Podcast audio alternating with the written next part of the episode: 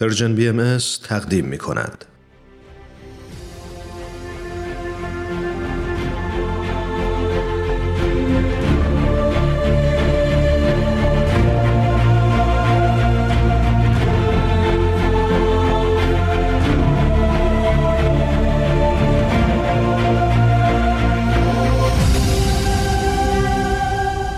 چشمه خورشید نگاهی به آثار حضرت باب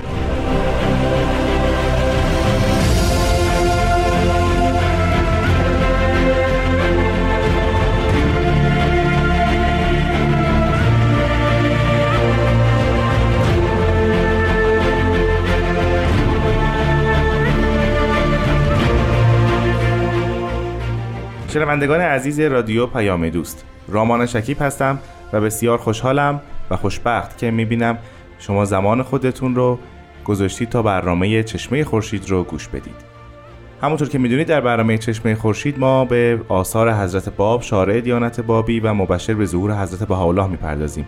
تلاش می‌کنیم در زمانی که داریم معرفی و بررسی مختصری از این آثار به شما عزیزان ارائه بدیم. مهمان ما در این برنامه جناب استاد بهرام فرید هستند و ما در کنار ایشون به مطالعه آثار حضرت باب می‌پردازیم. با ما همراه باشید.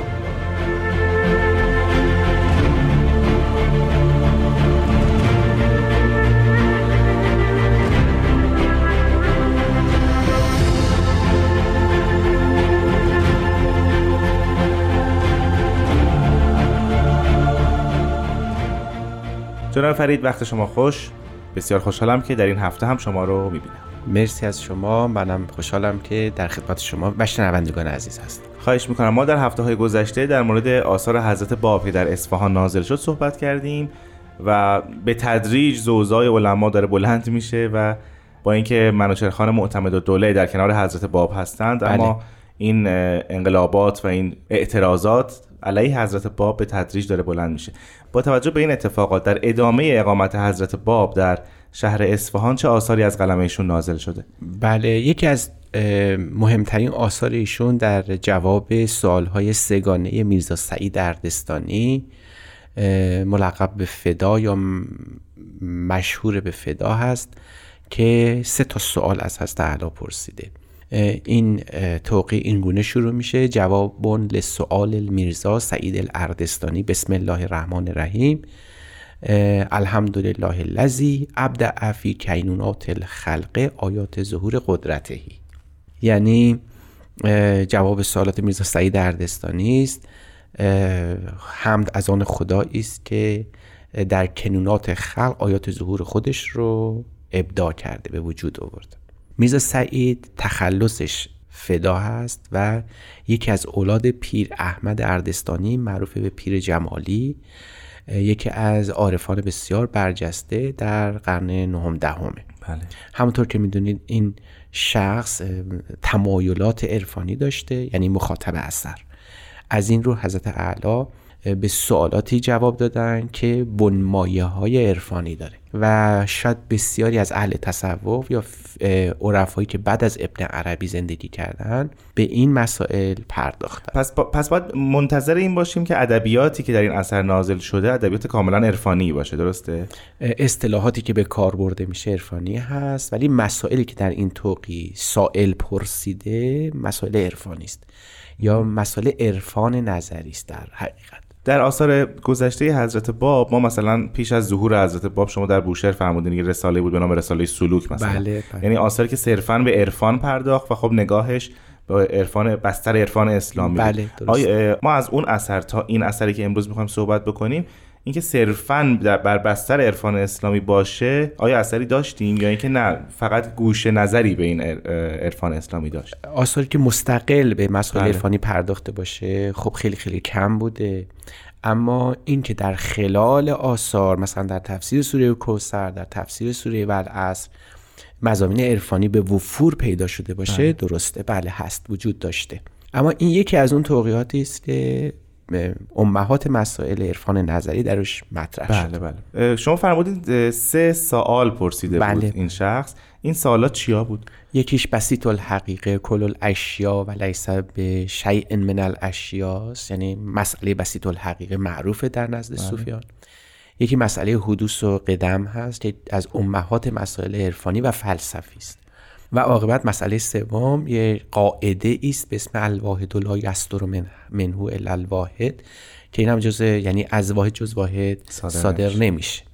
این سه تا سوالی است که این شخص پرسیده. خب البته راجع به بسیط الحقیقه که یک قاعده است که نوع افلاتونیان به وجود آوردن و اول کتاب استولوژیا است ما پیش از حضرت اعلی خیلی حتی رساله مستقل داشتیم که نوشته شده توسط شارحان مخصوصا شیعی بله. که وابسته به عرفان نظری یا عرفان ابن عربی بودن. اینا توضیحات مفصلی دادن. و چون این مسئله یه قاعده نوع افلاتونی هست مزامین عرفانی توش به وفور پیدا میشه. مسئله دوم حدوث قدم باز جز مسائلی است که معزلی بوده که حتی امام محمد غزالی هم در کتاب تهافت الفلاسفه بر فیلسوفان حجمه برد و اونها رو کافر تلقی کرد.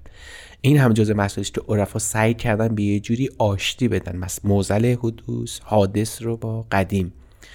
و مسئله سوم الواحد و لا یستر منهو الا الواحد. به این شکل عنوان شده که چطوری میشه از وحدت به کسرت رسید. بله. پس می‌بینید مسائل مسائل بسیار فنی و پیچیده و جزء امهات مسائل عرفانی بوده. سائل از شخص حضرت باب سیمایی رو دیده که تونسته این سالها رو بپرسه. در مورد اون بسیط الحقیقه اگر ممکنه یه توضیح مختصر بفرمایید که مسئله بسیط الحقیقه در به چه معناست؟ بله در واقع می‌خوایم بگیم که اگر خدا هست چطوری میشه از او کسرات نشأت بگیره؟ اینجا ما یه, یه موجود داریم یه حقیقتی رو داریم که واسطه است بین خداوند و عالم کسرات.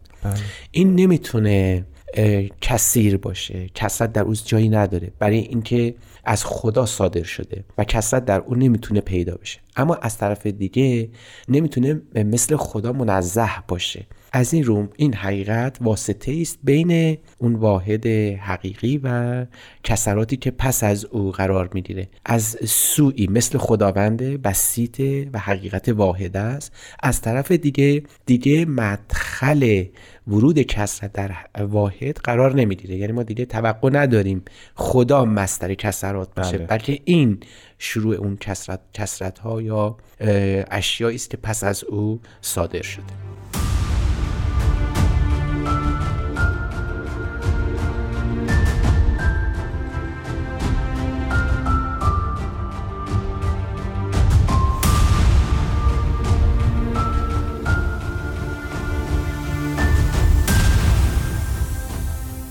شنوندگان عزیز به برنامه چشمه خورشید گوش می‌دید. جناب فرید در مورد مسئله بسیط الحقیقه و همینطور اون سال سومی که پرسیده بود اون سائل اینها به نظر می‌رسه فقط مسائل دینی نیستن. یعنی حتی در بستر فلسفه هم فارغ از اینکه نامش آیا خداوند باشد یا نه در بستر فلسفه صرف ورای دین هم به این قضیه می‌رسن و خیلی تلاش می‌کنن که اون رو شرح بدن. بله همینطوره. یعنی با تیزبینی که شما به خرج دادید بعد گفت که اصل مسئله بسیط الحقیقه در ابتدای کتاب اسولوژیا آمده که این کتاب یک خلاصه است از آنعادهای شیخ یونانی پلوتونیوس معروف یا شیخ فلوتین که نزد مسلمانان معروفه. در این رسائل خودش یک نظام بزرگ فلسفی رو تدوین کرد برای اینکه به ما بده که یک مستری وجود داره یک واحدی وجود داره که همه چیز از او نشأت می‌گیره. بعدها که مسلمانان می‌خواستن خلاصه از افکار او رو مطرح بکنن دست زدن به یک گزی- گزیده از اقوال او از همون کتاب های پنج و چهارگانه او و این رو مسلمانان ترجمه کردن. ولی چون اسم این کتاب جامع این کتاب کسی که این رو استنساخ کرده بود تحت عنوان ارسطوتالیس نام گذاشته شده بود فکر کردن این رساله است از ارسطو در حالی که در واقع این افکار نو است. در اول اسولوژیا یعنی نظام نو افلاتونی همین جمله اومده که بسیط الحقیقه کل الاشیا آخر بیان پیداست که موزل فیلسوفای مسلمان این بوده که با فلسفه محض از جنس ارسطویی سر و کار نداشتن بله. یعنی اون چیزی که از تحت عنوان ارسطو میشناختن در حقیقت تفسیری بوده از نظام نو افلاطونی ها یعنی قرائت عرفانی از خود افلاطون تازه و برای همین هم هست که بی نهایت مورد توجه عارفان نظری قرار گرفت. یعنی ابن عربی و شارحان او این جمله براشون یه جمله کلیدی بود. برای اینکه می‌تونستن از طرفی به خدا در قایت تنزیهش توجه کنن از طرف دیگه می‌تونستن او رو مصدر حدوث قرار بدن. یعنی اینکه چجوری میشه این همه تنوع و کسرت رو از ذات واحد توقع داشت و انتظار کشید. خب اگر موافق باشیم بازگردیم به خود توقی. بله. در توقی حضرت باب چه پاسخهایی به این سالهای سگانه دادن خب بسیط الحقیقه رو به مشیت اولیه حاله میدن. یعنی میدن که مشیت اولیه در حقیقت جای بسیط الحقیقه رو پر کرده و دیگه ما به دنبال اون مفهوم واحد در اندیشه فیلسوفان نمیگردیم. بله. اینجا در نظام شیعی و شیخی مشیت اولیه گویای مطلبه. و چقدر شبیه این حدیث اسلامی که خلق الله الاشیا بالمشیت و المشیت به نفسها.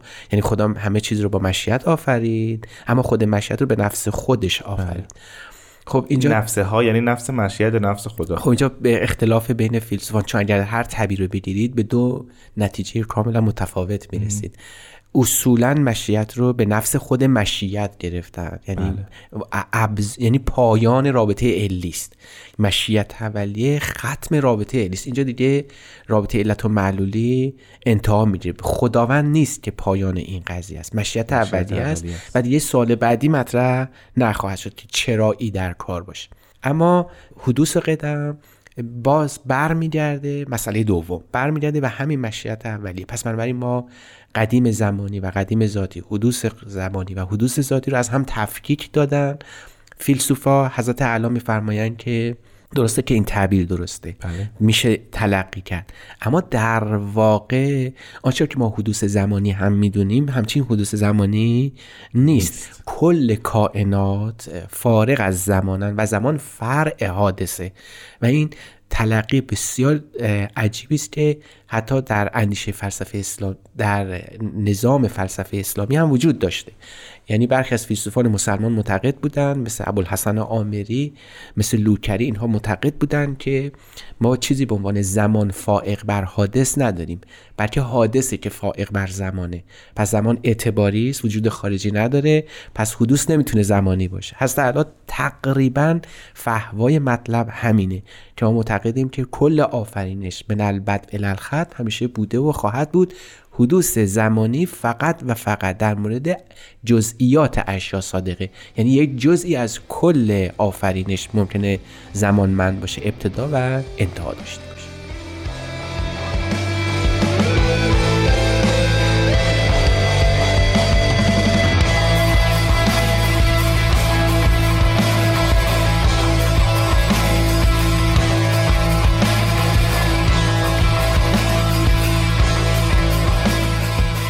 عزیزان شنونده به برنامه چشمه خورشید گوش می‌دید. جناب فرید در مورد حدوث و قدم صحبت می‌کردیم بله. پیش از استراحت.